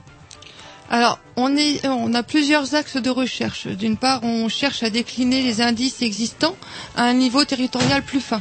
Donc, calculer un IDH breton. Et donc, voir si ça a du sens et essayer de classer les régions selon ce, ce type euh, Voilà pourquoi on parlait de et de Mélès tout à l'heure. Oui, parce qu'on, entre autres, parce qu'on cherche à territorialiser les, les indicateurs. Et par ailleurs, euh, nous sommes persuadés que la méthode de construction des indicateurs est au moins aussi importante que le résultat. C'est-à-dire C'est-à-dire que euh, pour euh, mesurer le bien-être, pour mesurer la richesse, demandons aux citoyens ce qu'est pour eux la richesse, ce qu'est pour eux le bien-être. Et, Et, ju- et justement, je- ah, le petit Jerry avait une question parce que Jean-Loup avait une question plus générale mais qui se rattache à, euh, Oui, à ce que vous disiez. Un euh, indicateur, j'aimerais bien savoir s'il existe, mais on va laisser parler Géry Ouais, avant. juste une question parce que donc on a des chiffres, mais est-ce que les, les gouvernants euh, en, en tiennent compte et est-ce qu'ils essayent de les améliorer? Ouais, alors ça c'est ça c'est une bonne question. C'est ce qu'on Jerry, qu'on- hein. ce qu'on voudrait. Ça peut être Tom. C'est mon technicien. Et vous noterez que c'est quand même mon technicien qui pose la question. Alors si si on revient à l'actualité finalement euh, pas euh, pas très éloignée, euh, bon faut se rappeler que Nicolas Sarkozy euh, il y a pas très longtemps a mis sur pied euh, ou essayé d'instituer une commission justement pour améliorer disait-il la, la mesure de nos performances collectives. C'est c'est un peu les, les termes qu'il a employés justement bah parce qu'on considérait que le PIB, la croissance etc étaient des mauvais indicateurs. Alors ça c'était il y a il y a un an, hein, c'est-à-dire c'était avant la crise etc. Et donc l'idée c'était d'essayer de, de trouver de nouveaux indicateurs. Alors après pour en faire quoi ça on sait pas, mais l'idée Oui, c'était quand même sans doute être- d'orienter les politiques. Il a dévoyé une espèce d'économiste de gauche américain qui chez nous doit se situer à peu près à la droite du Front National euh, pour rappeler à peu près l'é- l'équilibre. Euh, En tout cas chez eux, la droite et la gauche chez eux, ça n'a pas tout à fait la même valeur, j'ai l'impression. Et il a dévoyé ce monsieur qui s'appelle comment Stiglitz, Joseph Stiglitz. Et est-ce que c'est pas non plus une espèce d'arnaque? Parce qu'il va nous dire Sarko, bah regardez encore tout ce que vous avez finalement, vous êtes heureux il y a un peu de ça derrière. euh, Hein, est-ce qu'il y aurait pas, ces il y aurait nouveaux- pas ce truc-là? Est-ce que vous allez pas quelque part involontairement aider euh, Sarko pour montrer que finalement euh, tout va très bien, Madame Alors, la Marquise? Nous ne faisons pas partie de la commission Stiglitz. Yes, déjà, mais- Ah, Ça, il faut le préciser. Alors Et là- après Bah, le risque, c'est effectivement, enfin, il y a, y a plusieurs, euh, il y a plusieurs risques, mais l'un de ceux-là, c'est un peu, bah voilà, on- n'a pas de croissance, on réussit pas à faire de la croissance, donc euh, le thermomètre, bah ça va pas, donc changeons de thermomètre. Et donc à partir de ce moment-là, c'est évidemment un risque. Bon, je crois qu'il faut aussi, euh, alors il y a cet aspect positif, malgré tout, bon, euh, dans la commission Stiglitz, il n'y a pas que des gens à la droite du Front National, il y a aussi d'autres, il y a aussi. On va dire de euh, Madelin. Je me suis trompé. C'était pas Le Pen que je veux dire, c'était Madelin. il y a aussi d'autres gens, donc par exemple, je pense à, à Jean Gadret euh, qui fait partie euh, du programme de recherche, même s'il est- n'est pas actif parce qu'il est à l'université de, Lille, donc il n'est pas sur le territoire, mais il fait partie du conseil un peu scientifique, on pourrait dire du, projet de recherche, et qui euh, a créé un collectif aussi justement pour faire pression entre guillemets sur cette commission Stiglitz et, et l'orienter à la fois vers des considérations euh, plus démocratiques parce qu'il faut bien voir aussi que bon cette commission Stiglitz si on parle d'elle bon d'une part on peut euh, douter de sa légitimité puisqu'elle ne comprend que des économistes donc qui sont censés euh, Pas beaucoup de bonnes femmes, on m'a dit, d'après la rumeur. alors a priori il y a, il y a deux femmes et a priori aussi euh, sauf erreur de ma part il n'y a que des blancs par exemple bon enfin c'est c'est voilà donc c'est aussi Ah, euh, un biais euh, une bonne, une bonne commission. Mais il y a- tout il y, ça. a trois prix Nobel. Ouais, quand même, ouais, a Ouais. le Ah ouais, blanc quand même. et une belle brochette de prix Nobel, pourrait-on dire. Et puis moi j'ai une question extrêmement naïve que je vais vous poser. Est-ce qu'il n'y a pas moyen de mesurer tout ça avec ce que j'appellerais moi l'IDB, euh, l'indicateur du bonheur? Euh, C'est-à-dire, C'est bah ça se trouve, vieux baba, bah, ça se trouve, un Éthiopien avec un, un bol de riz est peut-être plus heureux qu'un Français euh, qui n'a pas son écran plat. Ah, justement, enfin l'idée euh, qu'on a, parce que dans, dans notre projet de recherche, là, il y a, il y a plusieurs axes. Donc euh, Pascal en a évoqué un. Là, c'est les bah, des IDH un peu territorialisés. On les on les localise. Bon, on l'a fait euh, avec le concours du service prospectif du Conseil général sur des territoires assez fins euh, en, en Ille-et-Vilaine, donc les communautés de communes par exemple. Et puis euh, l'axe 2 ou le, le deuxième volet là qui commence avec la troupe de théâtre, c'est justement bah, de demander aux gens ce qui compte vraiment pour eux. C'est-à-dire que là, d'une certaine façon, là, on, on donne à des experts finalement le pouvoir de dire voilà ce qui compte pour vous, ce qui est bien ou ce qui est le développement, c'est ci ou c'est ça. Ah. Là, l'idée, c'est de redonner la parole aux individus, à des citoyens, pour dire bah voilà qu'est-ce qui compte vraiment pour nous, et pas seulement pour eux d'un point de vue individuel. C'est-à-dire c'est pas voilà moi je veux avoir plus de télé, plus de MP3 ou ce que vous voulez.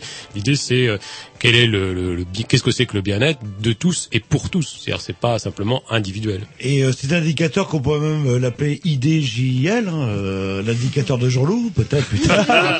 De Joseph Staline, oui. Euh, Ça va être quoi les difficultés de- à mettre en place par- euh, Parce qu'il y avoir des di- divergences énormes entre bah, l'idée du bonheur que peut se faire un Français euh, de, de 18 ans aujourd'hui et l'idée du bonheur que se peut, peut se faire un Sénégalais de 18 ans du même âge euh, au même moment. Peut-être que pour l'un c'est d'être en France tout simplement et pour l'autre c'est d'avoir euh, ses MP3, ses téléphones portables, être...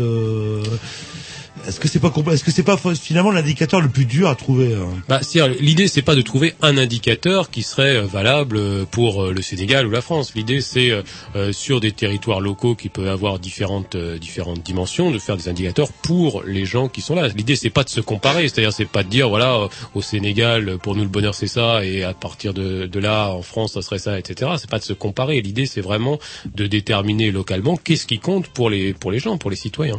Donc, parce que ou d'autres, ou le PIB ou autres, ce sont des indicateurs de comparaison. Alors évidemment, les indicateurs de, qui permettent des comparaisons, ben, il y a aussi derrière, souvent en filigrane, l'idée de compétition. C'est-à-dire, on n'est pas assez bon, il va falloir être meilleur, il va falloir être meilleur que l'autre, etc. Ici, enfin, dans notre objectif, c'est pas, pas du tout ça. Alors là, c'est marrant parce que là, on n'est plus presque dans l'économie, on est dans la dans la sociologie. Alors, vous faites comment? Vous, vous allez voler le travail des sociologues et des géographes ou vous allez vous entendre avec eux pour euh, pour essayer d'élaborer euh, parce que vous, les économistes, qu'on pourrait un petit peu vous reprocher, c'est d'essayer à chaque fois d'élaborer des modèles et qu'après, du coup, ces modèles manquent peut-être un petit peu de souplesse, pourrait-on dire, et euh, du coup, euh, Ils sont pas hu- humains, huma- humanisés comme il le, faut, euh, il le faudrait. le- de toute façon, un modèle peut être bon peut-être à une époque pour une situation donnée, puis devenir complètement caduque assez rapidement, et puis après bah, vouloir le maintenir à tout prix parce que les anciens disaient que c'était comme ça, il faut que ça soit comme ça.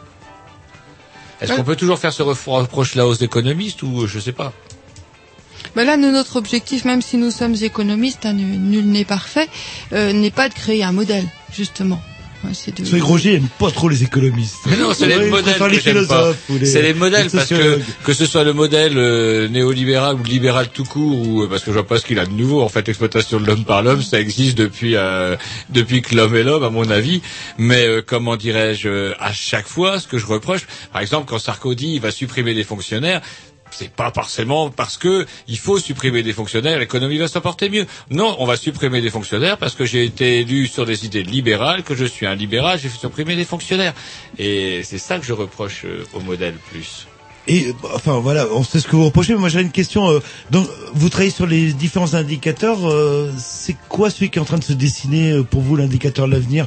Vous êtes toujours dans une période de recherche et de réflexion ou dans une période d'action? Alors, en ce qui nous concerne, nous, on est, euh, alors d'une part, bon, on a- Vous les économistes, comme dirait Roger, Alors, en on est- tendant le, Alors, le comme- doigt. Non, non, L'index. non, pas du tout.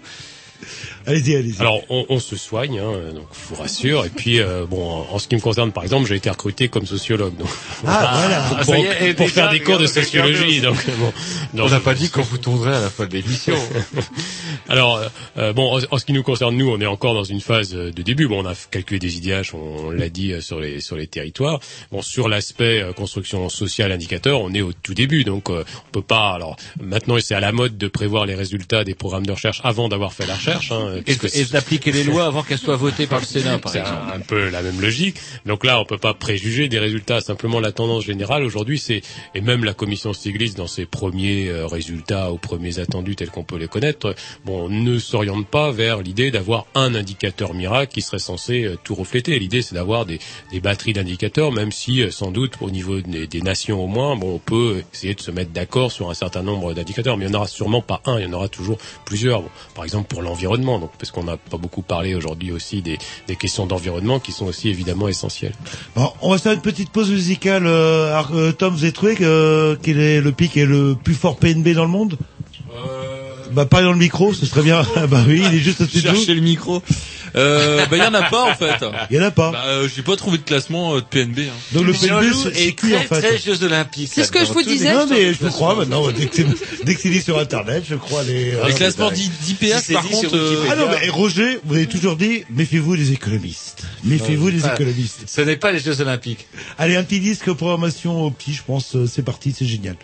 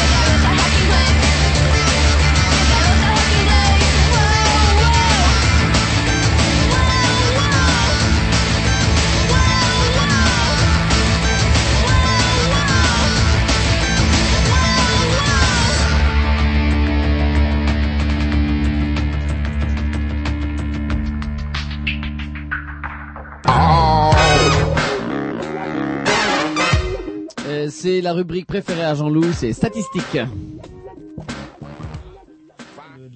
Et Voilà, alors que oui, alors que nous sommes toujours avec euh, Michel Renaud et Pascal Mériot. Mario, il faut le dire. Il faut le dire. Pour parler un petit peu, on parlait d'indices, on parlait de gros sous et de, de bonheur, en fait, et de mesure du bonheur, toute la difficulté, justement, de, de mesurer ce qu'est le bonheur. Et ce rappel que vous faisiez tout à l'heure hors antenne entre la différence entre le jeu et le nous. C'est-à-dire que euh, le but du jeu, c'est de demander aux gens ce qu'ils pensent de bon pour la communauté et pas pour eux-mêmes forcément. Ouais. Euh, euh, indirectement, ça leur euh, ou directement, ça leur reviendra euh, quand même euh, sur le coin du nez, le, le positif, je veux dire. Ouais.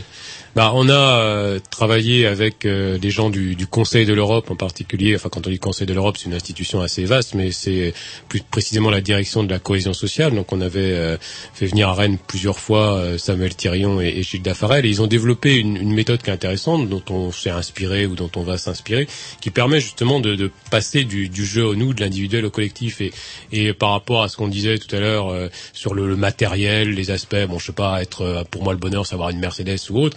Bah, là, on s'aperçoit quand on applique cette méthode qui a été appliquée sur des villes, à Mulhouse par exemple, euh, à Trento en Italie, à Timișoara en Roumanie, euh, qui a été appliquée dans des entreprises, euh, l'entreprise Strassel près de Strasbourg par exemple, eh bien que ce qui ressort de ce que disent les gens sur ce qui est bien pour eux ou ce qu'est le, le bien-être, ce qu'est le mal-être, eh bien c'est essentiellement des facteurs qui sont pratiquement immatériels, c'est-à-dire c'est souvent la reconnaissance par exemple qui est un facteur extrêmement important de bien-être et qui apparaît. Donc ce qui apparaît, c'est pas tellement des Mercedes ou En fait, c'est euh, La considération, la reconnaissance, les relations sociales, les relations interindividuelles. C'est ça qui, qui ressort. Mhm. Alors ça permet justement, comme vous le disiez, de redonner un peu, bah, remettre l'économie euh, au service de l'homme et pas et pas l'inverse. Alors quel lien vous avez justement avec les politiques? Parce que euh, si on en est là, c'est quand même on a c'est quand même le résultat aussi d'une politique, qu'elle soit de gauche ou de droite. J'ai l'impression que c'est même Ruth Solferino chez OPS qu'on trouve les plus fervents euh, adeptes du libéralisme. Plus ça va, plus je me le dis. Et comment dirais-je euh, les liens Quels sont les liens que vous avez vous avec les politiques locaux? Vous avez c'est plus avec des maires, des conseillers généraux, conseillers régionaux? Alors, bah, le l'idée, enfin de, de de ce projet de recherche, mais c'est pas qu'un projet de recherche. L'idée, c'est de c'est de servir les gens. C'est-à-dire, c'est pas pour faire un, un rapport de plus qui soit enterré euh, quelque part, hein, comme c'est l'un des risques de, de beaucoup de de rapports. Donc, euh, on essaie de travailler avec les collectivités locales qui sont finalement au plus près du, du terrain, c'est-à-dire avec les, les maires, qui effectivement, sont des capables directement de faire voilà, changer. avec les maires des, des communautés de communes, euh, avec les avec les présidents de communautés de communes, avec le conseil général aussi d'Ille-et-Vilaine avec lequel on a de, de, de bons contacts. Et euh, moi, j'avoue que j'avais été assez surpris finalement par l'accueil euh, qu'on avait reçu euh, de la part de, de maires d'une part ou de présidents de communautés de communes, parce que c'est pas forcément une question évidente, c'est pas forcément une question bon qui peut apparaître comme comme porteuse immédiatement euh, de Ouais, voix ou d'autres. Et euh, malgré tout, il y a eu quand même un certain enthousiasme, on peut le dire. Hein. Les, les, les communautés de communes, les, les, les hommes politiques, les élus euh, des territoires se sont emparés euh, euh, de la chose et il y a un certain dynamisme, je trouve, autonome, sans que nous on les aiguillonne. Hein.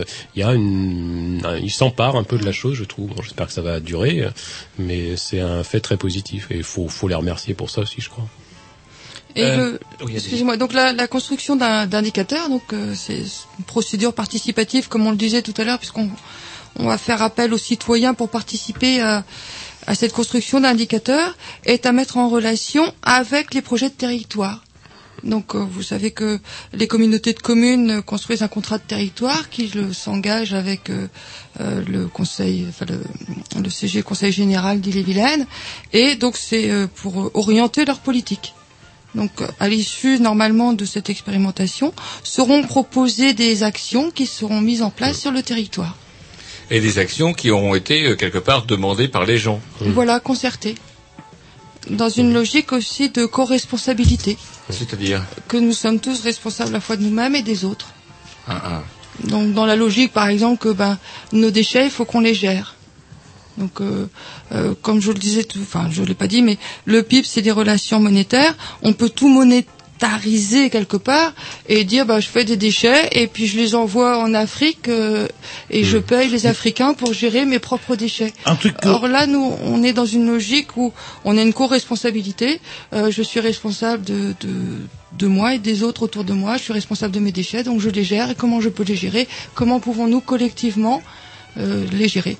Un truc paradoxal en fait, est-ce que la crise euh, n'est peut-être pas un bon moyen justement pour relancer la euh, la gestion des déchets, euh, etc. Je m'explique, euh, été faire envoyer un matériel, un amplificateur il y a il y a quoi il y a, il y a quelques semaines euh, chez alors que j'aurais jamais eu l'idée de le faire quoi. Bon bref, et le type il dit depuis euh, un an on est débordé. Maintenant les gens font réparer alors qu'avant ils jetaient euh, à cause de la crise. Avant euh, euh, ça, ça se multiplie justement les espèces de trocs de fringues, etc. Le espèce de solde mais sans sans argent. Finalement, est-ce que la crise euh, du capitalisme n'est pas la solution en termes d'écologie? Je viens d'inventer le concept à Jean-Loup là, là le. Après l'indice de Jean-Loup, le concept de de, voir que les gens recyclent. C'est assez, il aime bien, il aime, quand je parlais des dogmes tout à l'heure. Et Non, en mais que, fait, que, que les gens recyclent parce qu'ils ont plus de pognon, alors qu'avant, quand ils avaient de l'argent, ben, ils gaspillaient quelque part, quoi. C'est, euh... enfin, voilà, c'est une, une considération de ma part. Non, mais c'est Non, non, vrai. mais c'est c'est tout à fait juste. oui. Heureusement que tu dis, parce que j'ai une dernière question à leur poser. euh, non mais justement, juste avant, euh, ce que pour en finir avant le petit Dix, c'est c'est l'autogestion avec euh, avec euh, votre système. On revient là aux vieux idéaux euh, euh, anarcho-syndicalistes. C'est amusant. Vous leur dites pas ça aux élus Non, mais je crois que de Non. toute façon, euh, dans la, la logique, parce que souvent, comme euh, le disait euh, Pascal, donc ça s'inscrit dans les projets de territoire et euh, la logique d'Agenda 21. Mais il faut savoir que dans euh, les Agenda 21, il y a une dimension participative. C'est-à-dire le, le, le- le principe même de ces processus, c'est c'est participatif. Bon, par exemple, dans dans la communauté de communes, parce que je suis aussi un habitant de la communauté de communes d'expérimentation qu'est le Val d'Île. Bon, euh, le président de la communauté de communes a mis en place des, des comités, euh, bon, on pourrait appeler euh, implicatifs, euh, dans lesquels il y a des représentants d'associations, euh, du monde du travail, des entreprises, des syndicalistes, etc., qui ont pour objet de, de piloter un peu cet agenda 21. Donc on, se- on se greffe aussi sur ces politiques qui sont pas seulement participatives, parce que participatives, bon, ça peut être aussi simplement on demande son avis, euh, leur avis aux gens une fois, puis après on les oublie, Mm. Euh, et puis on leur demande plus de participer à- aux décisions. Là, l'idée c'est aussi de participer aux décisions, d'avoir un rôle décisionnel. Allez, on se met un petit disque et après j'ai une dernière question à vous poser en tant qu'économiste pur.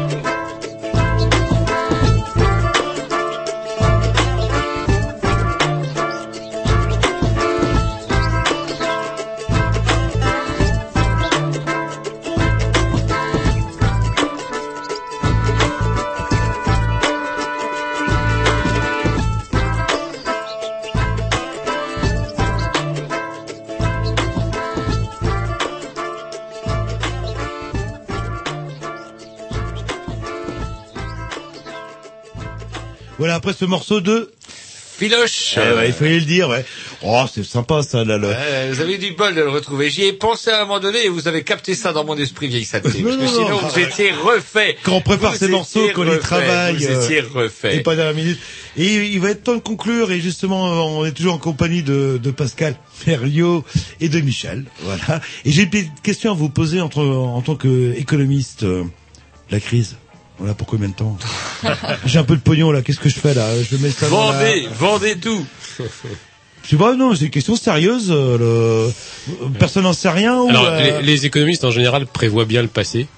ont du mal à. Pourtant, le passé, euh, le... C'est un peu comme les historiens. C'est des historiens Ouais, finalement. ouais, c'est un peu ça. Donc, Parce on a- qu'apparemment ils disent en 2009 on on va en chier, en 2010 on va en peu chier, puis en 2011 euh, ou voire en 2012, ah, ça va très bien tomber.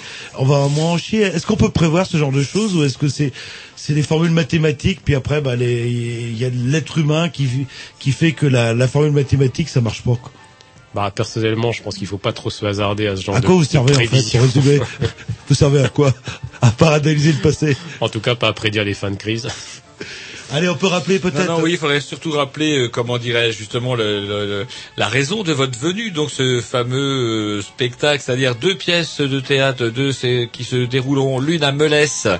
Je dis pas de bêtises. À quel, c'est quel jour Melès Le jeudi euh, 29 à 20h30. Jeudi 29. Et l'autre, c'est à Pipriac, c'est Non, ça? à Lieron. À côté de Pépriac, Au gymnase pourquoi de Lieron. Qui pourquoi sera chauffé d'ailleurs. Pourquoi on se souvient de Pépriac, la proximité de Pépriac, c'est à cause de l'incendiaire de Pépriac. C'est marrant, ça m'a marqué. Enfin, Moi, je me rappelle du tueur fou de Monterfil, moi. Non, à Pépriac, quoi, l'incendiaire. Et donc, euh, deux- et le, le deuxième spectacle, il aura lieu le 30, c'est ça? 31. Le samedi 31. Et euh, à le- 20h30, les deux spectacles. Et l'entrée est libre. Et donc, si vous souhaitez venir assister et participer au débat, eh bien, vous êtes les Ouais, parce que bienvenus. c'est libre en plus d'entrée à chaque fois. c'est Oui. gratuit. C'est sur la- gratuit. la- vous, êtes, vous êtes des, vous êtes des vrais anards en fait. Euh, L'autogestion, tout est gratuit, on chamboule tout de l'intérieur. On va voir si c'est les vrais anards. La question traditionnelle, euh, pour les gens qui nous ont écoutés, qui sont intéressés par... euh, vous avez sûrement un contact, un site, euh, quelque chose Alors, il y a le site de PKA. PK, oui, on donc, peut le... euh, si vous allez sur le moteur de recherche et que vous tapez Et PKA, un lien, d'ailleurs. P-E-K-E-A, Géry vous se fera un plaisir de le- faire, un, de faire un lien avec PKA, Il le note, il le de marquer un coup de bleu sur PKA Zoo. Alors sinon sur les spectacles, vous pouvez aussi avoir des, des informations bon, sur euh, les sites web de la communauté de communes du Val d'Île, sur les sites des mairies du Val d'Île, et puis je suppose peut-être à... l'équivalent à Pipriac. Alors je ne sais plus si Je il y a ne un sais site plus web. s'il y a un site je web. ne suis pas sûr. Pour résumer votre action, vous êtes à la recherche d'indicateurs euh, nouveaux, etc. Est-ce que les gens euh, peuvent vous donner des idées? C'est-à-dire, hop, j'envoie sur PK en disant, bah tiens, si vous preniez en compte tel indicateur ou telle euh, notion. Alors é- éventuellement, mais euh, dans les le... économistes sont coupés du peuple. Mais non, pas du tout, justement, pas du tout.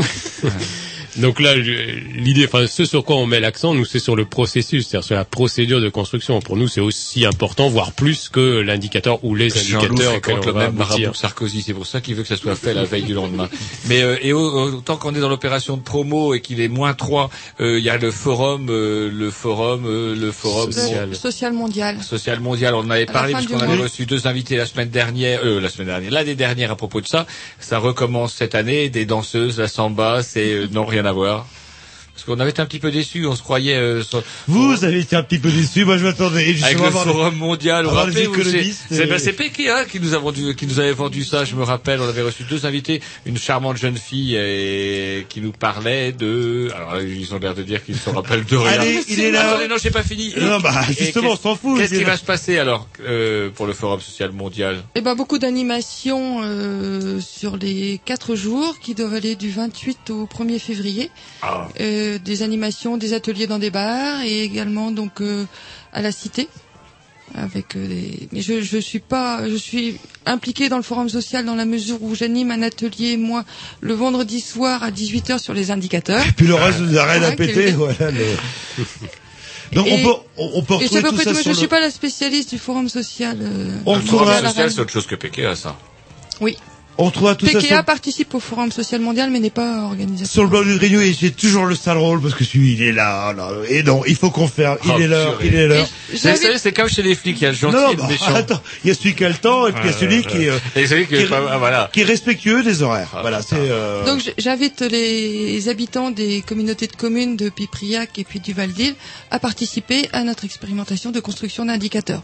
Donc Voilà. qui débute par la représentation de la tribouille les 29 et 30 janvier. C'est noté. Et, euh, et Roger, et moi, on me dit la révolution commence à 17h, j'y suis à 17h. Vous arrivez vers 18, 19h. 17h15. À 17h15, ça sera bien bon. Mais, euh, allez, c'est parti, un, un dernier morceau. Bah, je vous dédicace d'Alice Russell. Et si vous trouvez le morceau original, euh, c'est un groupe que vous avez adoré. Si j'ai du mais retour, si adoré. du retour, je vous dirais, mais si. Adoré. Alors, on se l'est tapé pendant des mois et des mois et des mois. C'est parti, Alice Russell. Une reprise de, de, de, de, de, de.